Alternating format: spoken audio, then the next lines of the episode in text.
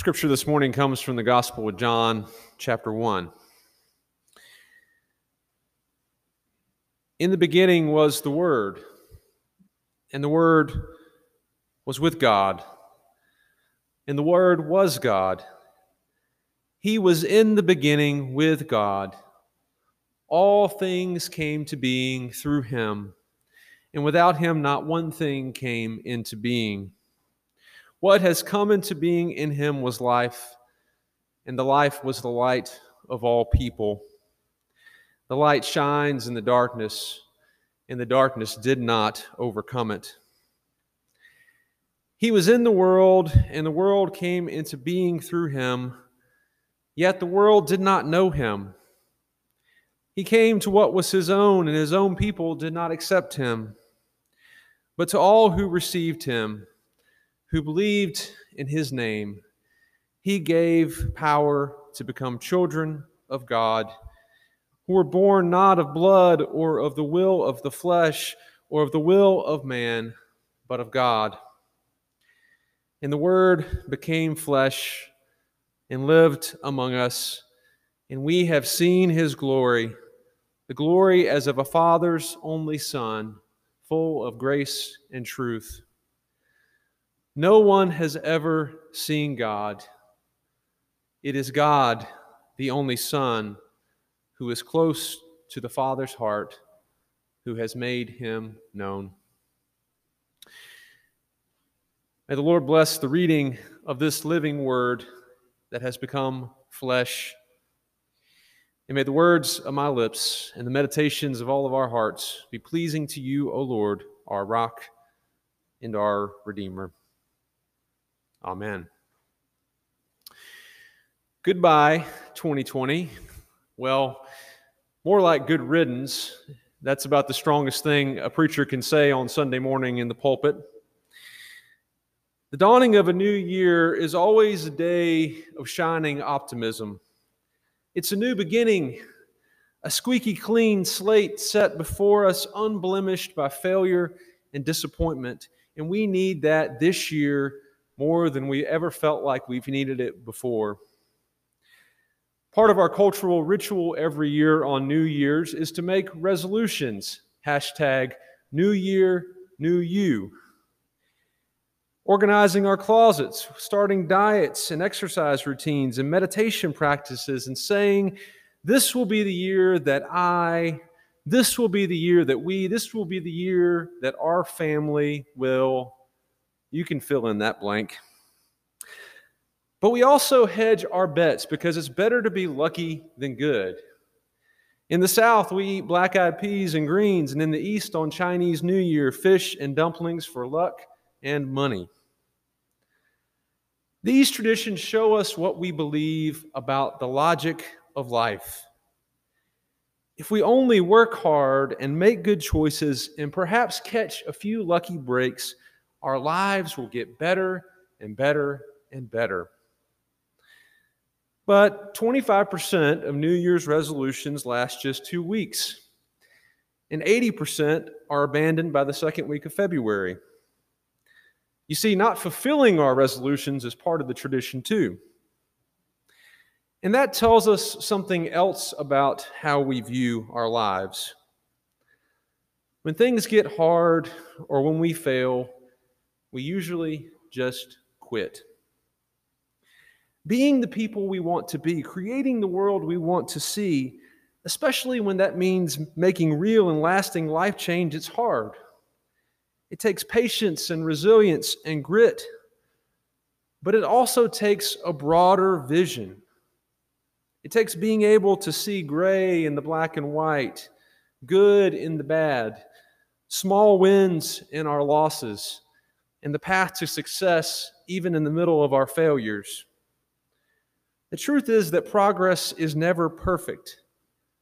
It's always messier than we would like it to be. Our making and breaking resolutions, as silly or as significant as they might be, is a small window into the dualistic either or thinking we struggle with. We believe that our lives should be onward and upward, not two steps forward and one step back, or something like that. We believe that our lives should be all order and no chaos. We believe that our lives should be all light and no darkness. We even believe that we can avoid death. And when chaos and darkness and death come to us, we can begin to wonder if there is any logic to life at all. The good news on this first Sunday of 2021 is that though it might be hard to see, our lives are built on the logic of Jesus. In the beginning was the Word, and the Word was with God, and the Word was God. He was in the beginning with God. All things came into being through him, and without him, not one thing came into being. Word in this passage does not simply mean a collection of letters written or spoken to communicate an idea, but how we translate the Greek word logos. In the Stoic philosophy of John's time, the Logos was understood as the rational principle that held the universe together. In the Judaism of John's time, the Logos was seen as God's plan of creation that continued to govern every part of life that God created. But as one who had experienced the presence and the power of the resurrected Christ, John has something more to say. He tells us that Jesus was the Logos, that Jesus was the logic, the blueprint, the principle, the plan, and even the God through which all of creation came to be and through which all of creation continues to be. This is John's Christmas story. No angels or shepherds or wise men or baby in a manger, not Jesus being born into the world, but the whole world being born through Jesus. John is telling us that the logic of our lives and the life of this world is not found in the optimism that says that everything is going to be all right or the realism that says that it is what it is, or the pessimism that says that nothing can be made right. The logic of life is that through Jesus, order comes from chaos. Light shines in the dark, and new life emerges from death. Through Jesus, order comes from chaos. John begins his gospel in the beginning to intentionally remind us of the poem that begins our Bibles and which inspired today's call to worship. Genesis 1 1 through 2 reads In the beginning, when God created the heavens and the earth, the earth was a formless void, which in Hebrew can also be translated as the earth was chaos. And though our tradition tells us that God created ex nihilo out of nothing, the text tells us that there were chaotic waters already there. And when I reread the story earlier this week, I noticed that God did not destroy the chaos, but actually used the chaos in creation. You would think that God would start from scratch that God would eliminate the chaos before creating. But that is not God's logic. Instead, God's breath, God's wind, God's spirit hovers over the turbulent, chaotic waters and separates them to create space for the sky. And God uses them again, separating them to create sea and dry land. And God creates plants and animals and even sea monsters to live in the chaotic waters. From this, we see that God's ordering presence can coexist with what we think of as chaos. And that's because God's logos, God's logic for the universe was love. And for love to exist, there has to be freedom. And with freedom comes the possibility for chaos. As soon as God breathed into the dirt and made human beings in God's image and God's likeness, God subjected God's self to chaos. God made himself vulnerable to the painful possibility of rejection that comes with every human relationship. And as soon as God gave humans the responsibility to subdue and have dominion over the earth and its creatures, to join him in his love and care for the whole world, God gave up some control. God opened himself to the possibility that what he had ordered would become disordered and that what he created would be destroyed. And that's exactly what happened. In a story that we wish wasn't in the Bible, God allowed the chaotic waters to destroy every life on earth except for Noah and his family and two of every living creature. God wanted to start over. But ultimately, even in God's pain and sadness and anger, He held on to us even as we brought more chaos and destruction into His life. John tells us that we see God's self giving love in its fullest expression as the Word became flesh as the pure logic of how life ought to be put on the chaos of how life really is. John tells us that the world that was created through him did not know him, that he came to what was his own and his own people did not accept him. But John also says that Jesus loved them until the end, that Jesus loved them until his end. Through Jesus, we see that light shines in the dark. The Genesis poem continues In the beginning, when God created the heavens and the earth, the earth was a formless void, and darkness covered the face of the deep. And God's first words were, Let there be light. But just as God's order did not destroy the chaos, God's light did not take away the darkness. God actually uses the darkness, separating the light and darkness into day and night. And without the darkness, we would not see the moon and the stars that God put in the sky. God allows darkness and light to coexist. And the psalmist wonders aloud if God even sees them as two separate things. Even the darkness is not dark to you. The night is as bright as the day, for darkness is as light to you. And then John, referring both to the light of Christ in the present and the light of Christ in the very beginning, he writes, The light shines in the darkness present, and the darkness did not overcome it in the past. When we look at Jesus' life, it sure does look like darkness overcame the light. Jesus' light was misunderstood and rejected and finally snuffed out, even though it was mid, midday. The whole world went dark at the moment of his death, and they put him in that black hole of a tomb. But the light was still shining unseen. And as the sun rose, the women found an empty tomb and an angel telling them, He is risen. And in that, we see that life emerges from death. At the very beginning of his gospel, John weaves together the creation story and the story of Jesus to tell us the true logic of life not the conventional wisdom about what it takes to live our best life.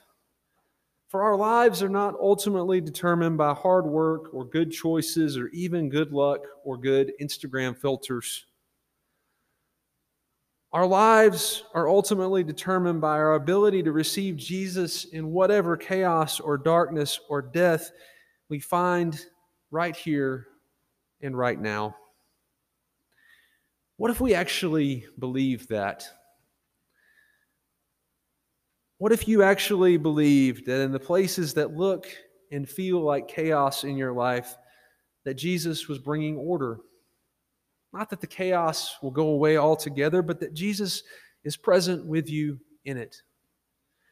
What if you believe that the places that seem darkest in your life were the places that the light of Jesus was shining? Not that the darkness will go away, but that his light shines in your darkness? What if you believe that in the places of death in your life, in the places of your pain, in the places of your grief, that Jesus is bringing healing and new life? Not saving you or your loved one from death or what feels like death, because Jesus didn't even save himself from that, but meeting you or meeting them on the other side. You have believed all of this in 2020 because I've seen it in your lives. I've seen Jesus in your lives.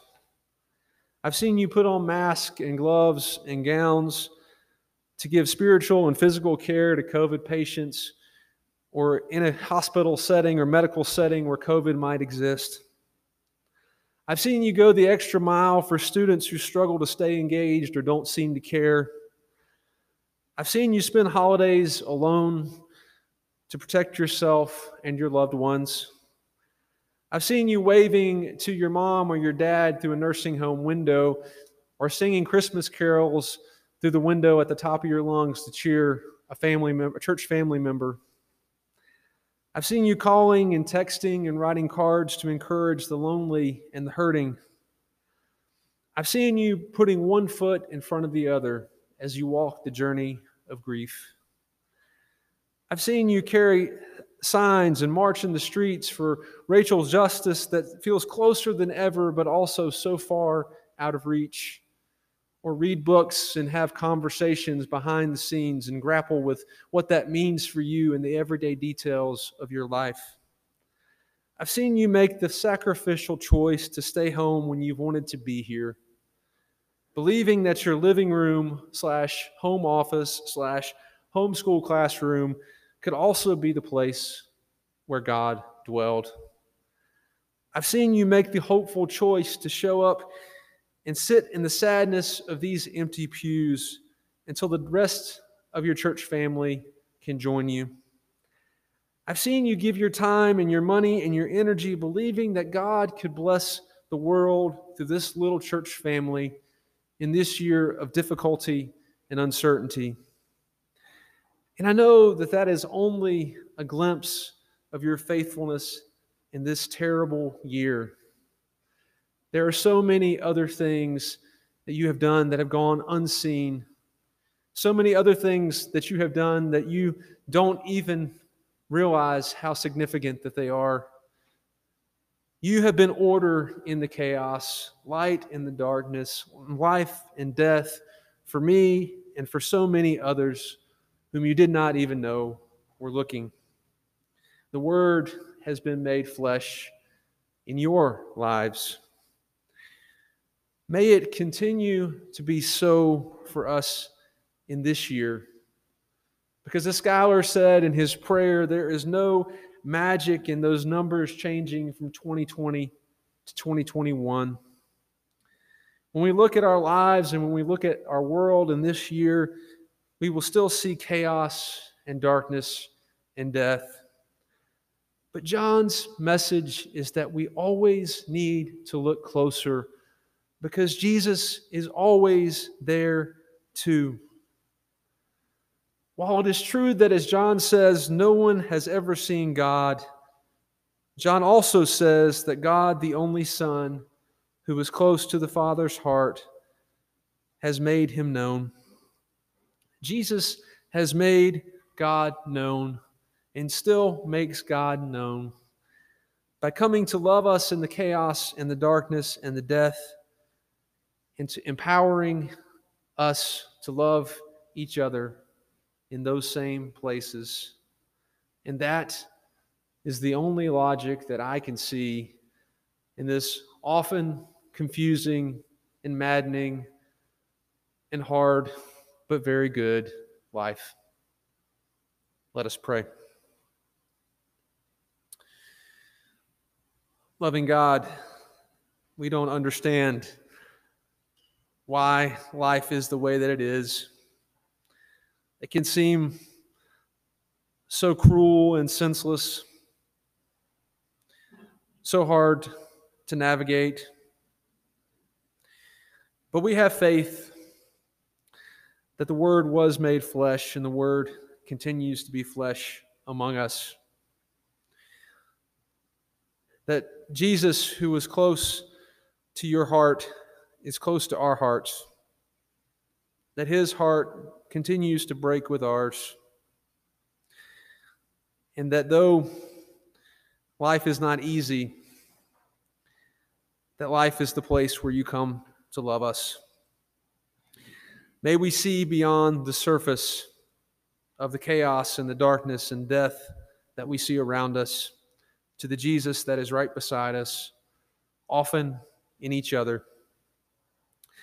In all of this, we make our prayer in the name of Jesus, our brother, and Christ, our Lord. Amen.